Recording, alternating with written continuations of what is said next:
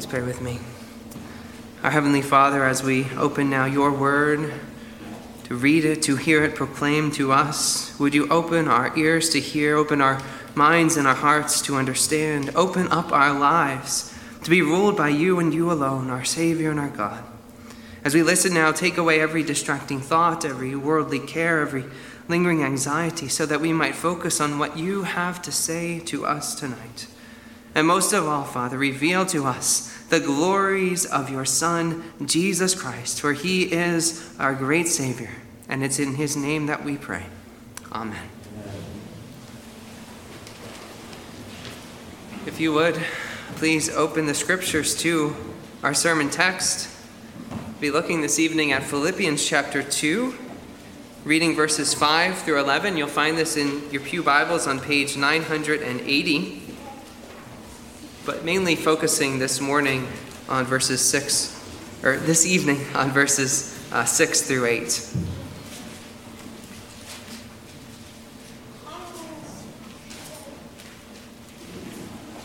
So, Philippians chapter 2, reading verses 5 through 11. Here now, this is the holy, infallible Word of God.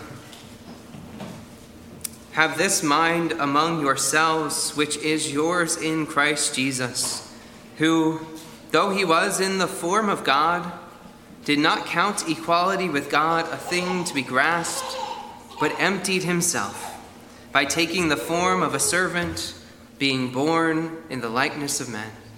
And being found in human form, he humbled himself by becoming obedient to the point of death, even death on a cross. Therefore, God has highly exalted him and bestowed on him the name that is above every name, so that at the name of Jesus every knee should bow in heaven and on earth and under the earth, and every tongue confess that Jesus Christ is Lord, to the glory of God the Father. Amen. We all love stories. We love to tell stories. We love to hear stories. And Christmas is a time when we listen to certain music, we tell certain stories, and we come back to them every year. I don't know if there are certain Christmas movies that you like to watch. I don't know what streaming services you might subscribe to, but whichever one you load up, you pull up on your TV, it's full of what they now call holiday content. The Hallmark Channel outdoes all of them. I read that this year they produced 42 new Christmas movies.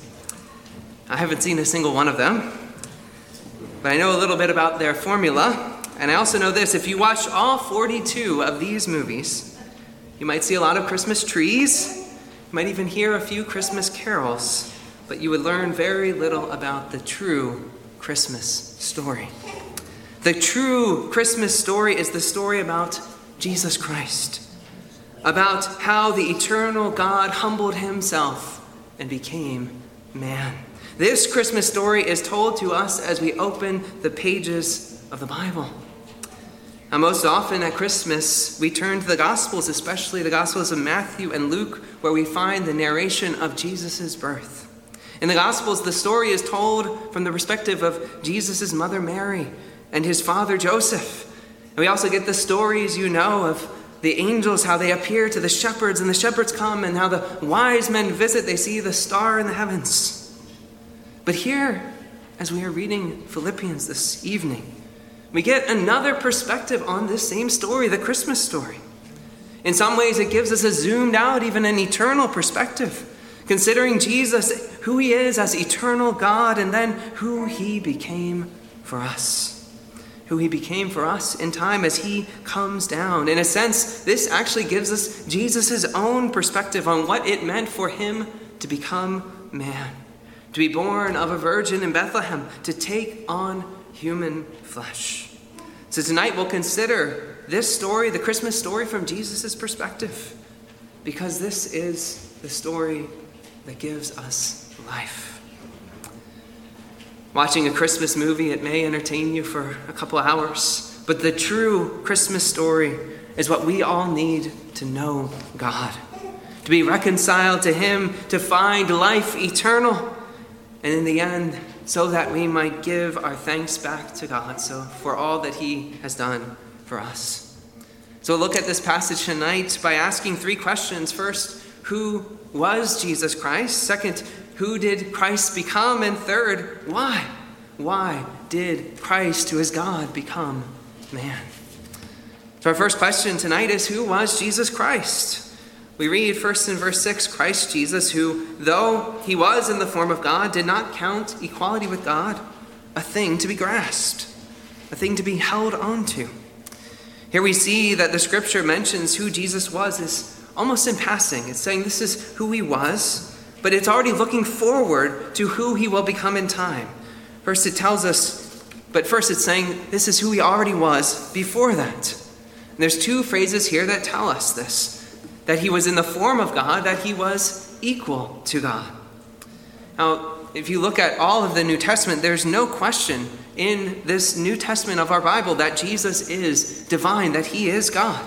It's true that it took some time for his disciples to figure this out, but the Bible is absolutely crystal clear that Jesus is God. It's put very simply, very clearly at the beginning of the Gospel of John, as we read earlier. In the beginning was the Word, and the Word was with God, and the Word was God. It doesn't get any clearer than that because Jesus is the Word. He was God. But here in Philippians, these two phrases in verse 6 highlight certain things about Jesus' identity. Being in the form of God means to share God's attributes, to be like God in every way. Now, it's on its own, this is very similar to what's said also of, of man, of, of mankind. Because the Bible teaches that we are in the image of God. To be in the form of God, to be in the image of God, these two are very close in meaning.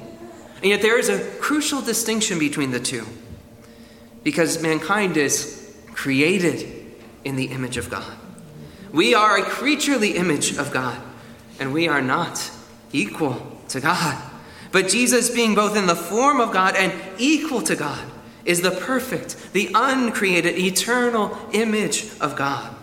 As it says in Colossians 1:15, he is the image of the invisible God, the firstborn over all creation. And that means that he has all the attributes of God himself. Jesus is the infinite, the eternal, the unchangeable image of God, infinite and eternal and unchangeable in his being, his wisdom, his power, his holiness, his justice, his goodness, and his truth. Now, it's also interesting that scripture here, it, it doesn't come out and straight up say, Jesus being God himself, and then go on to say what it says in verse 7 he emptied himself. It could have said that, just as Thomas wasn't afraid to cry out to Jesus, My Lord and my God, in John 20 28. But why doesn't it say it so clearly here? The scriptures is unequivocal other places that Jesus is God, but it also preserves the divine mystery of the Trinity, that there is one God in three persons. By saying here that he is in the form of God, equal to God, the passage is highlighting the fact that Jesus is the eternal Son of God. It is distinguishing the Father and the Son within the one God. While Jesus is on the earth, he refers to God as his Father. Much as we do, we also call God our Heavenly Father. But here we see that this relationship of Father to Son is something that isn't new when Jesus comes down and takes on human flesh. It's not just a facet of Jesus' human life. When he is a human, Jesus was always the Son. He was eternally begotten of the Father. And the Father and the Son are distinct persons, and yet one God. As Jesus says, I and the Father are one. But Jesus could say of this is true even before he came down. He could say, For God so loved the world that he gave his only Son, that whoever believes in him should not perish, but have eternal life. You know that verse, John 3:16. And so as the Son, he was sent from the Father. As the Son, he was willing to submit to the Father, to humble himself, to come down, to take on flesh. So we've seen who Jesus was, who he always was eternal God, eternal Son of God. He always remains God. And we have to begin here. Because it's only as we try to comprehend the greatness of who Jesus already was. We, I say we try to because we can never comprehend the fullness of his glory. But As we try to comprehend that, we come to appreciate how far down he stooped as he became man. And that brings us to our second question Who did Christ become? So we read verse 7 But he emptied himself, taking the form of a servant, being born in the likeness of man. Jesus emptied himself. And how he did this, how he emptied himself, is described by these two phrases. He took the form of a servant, and he was born in the likeness of man. And these two go together. Christ demonstrated that he was a servant by becoming a man. And then, as a man, he lived to serve. And it's interesting that Paul puts being a servant first. He became a servant. That's what we call his humiliation, his humbling, the humbling of Christ. And this is where we get Jesus' perspective on the Christmas servant story. This is what it cost him to do this for us. He who is all glorious, ever glorious God took on the form of a servant. He who is all powerful, whom all serve, came, as he says, not to be served, but to serve and to give his life as a ransom for many. Mark 10:45. He comes not to receive, but to give. Though he was rich, yet for your sake he became poor, so that you by his poverty might become rich. 2 Corinthians 8 9, as we just sang in that previous hymn. Now, this humbling of himself, this humiliation is closely tied to the fact that he became man, what we call the incarnation. This is put so beautifully in John 1:14 as we read earlier, the word became flesh and dwelt among us. He became man, but did you notice the exact phrasing in verse 7? Born in the likeness of man. Why doesn't it just say born as a man? Why the likeness of man? Well, this highlights one subtle and yet key difference between Jesus and all other men. Jesus is, as the scripture says, like us in every way, yet without sin. Verses 6 through 7 highlights this difference by making a subtle allusion to the first man, Adam. When Adam was in the garden, Satan tempted him, saying, Reach out, eat this forbidden fruit so that you can become like God. And he grasped after that fruit. He tried to make himself divine, and yet this was the greatest folly. This was the fall. He did not rise up, but fell down. And ever since that, all mankind has been living in rebellion, living as if we could be our own God, but of course we are not. But Jesus, who was equal to God, did not grasp after this privilege. He did not hold on to it. He did not hold on to the glory, but rather, it says, he emptied himself. He became a servant. He became man, he came down. He does the opposite of Adam and Eve. Instead of reaching up for his own glory, he stoops down to serve. What a glorious thing that Jesus does in humbling himself. How do we get our minds around all this? The incarnation, it's utterly unique. There's nothing else quite like it. And so, all metaphors we could come up with, any illustration we might make, will have flaws. I have a, a poor, a very poor illustration. You'll see in a minute how poor it is. But I'll give it to you anyway. Perhaps some of you have seen the show. It's still running after many, many years. The show called Undercover Boss. It's a show in which, and I just read the, the, the quote from, from the website high level corporate executives leave the comfort, comfort of their corner offices and secretly take low level jobs within their companies to find out how things really work and what their employees truly think of them. The show has been so successful that it spawned a sister show. It's called Secret Millionaire. real life millionaires gain a vivid perspective on what it's like for the lower classes as they go incognito and work at minimum wage jobs in some of the country's most poverty stricken neighborhoods. Now, in both of these shows, someone who is powerful, someone who is rich, they come down, they live, they work among those who don't have power, don't have money, don't have success. And at the end of each episode of these shows, the undercover boss, the secret millionaire, they reveal who they are. They shower gifts on the people that they've gotten to know. They help out whoever they can.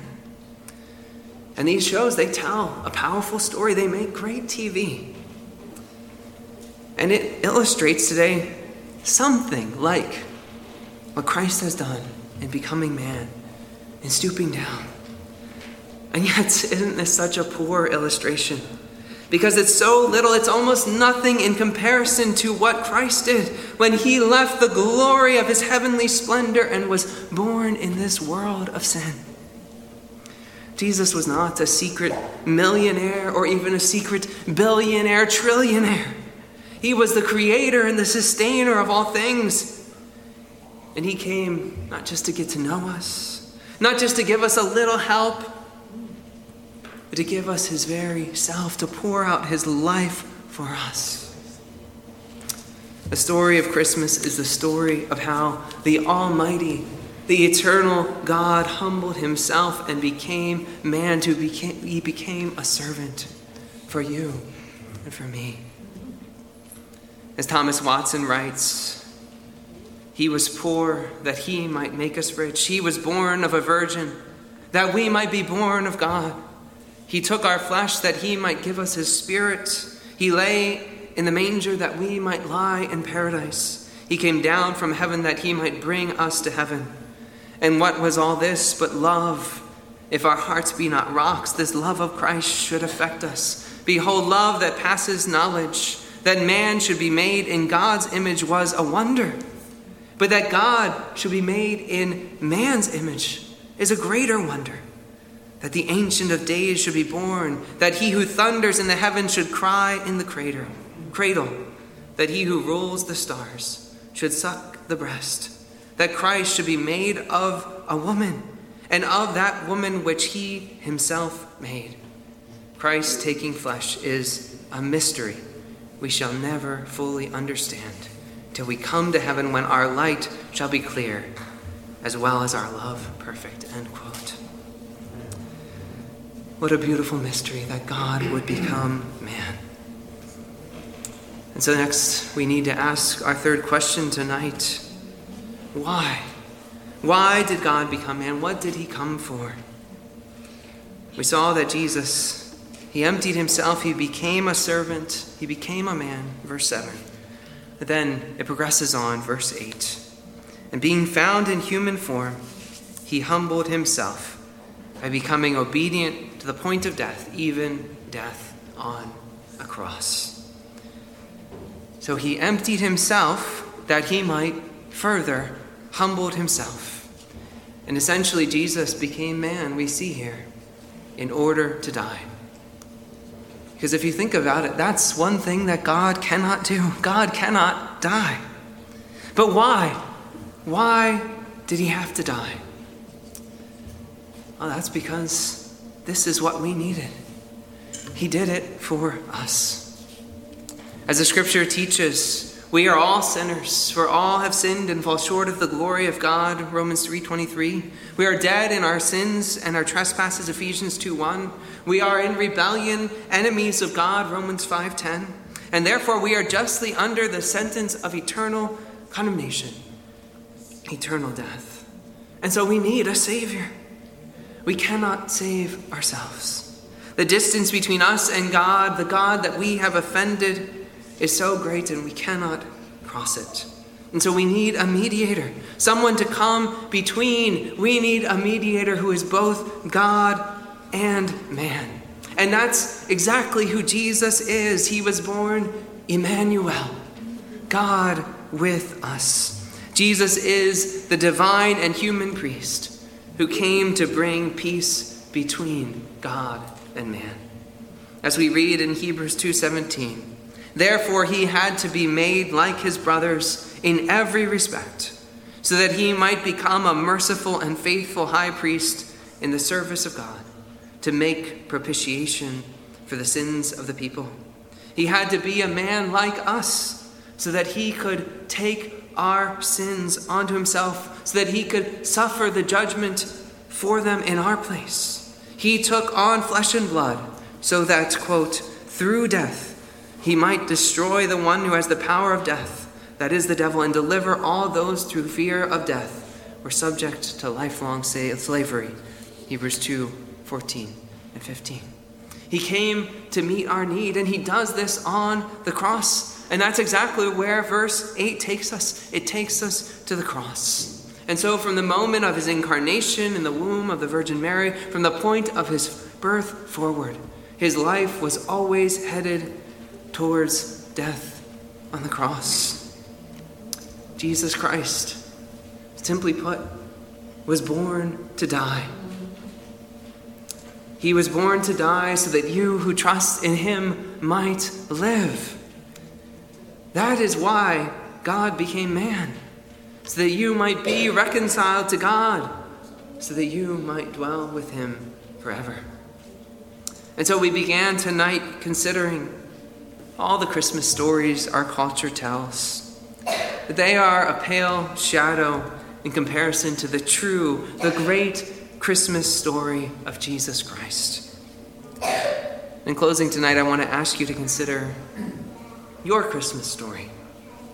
What story will you live out this Christmas? What story will you tell others about this Christmas? Will this year be about the presents you get? Will it be about the delicious food you eat? Or will it be about the present that God has given you in Jesus Christ? If you haven't received this gift, if you haven't trusted in Jesus yourself, make this be the year that you turn to Him. Receive God's love for you in Christ. He is the meaning of Christmas. And so, as we go to prayer now, and then as we light the candles, as we sing the Christmas hymns, think. Think about how you will make the Christmas story your Christmas story this year. Let's pray.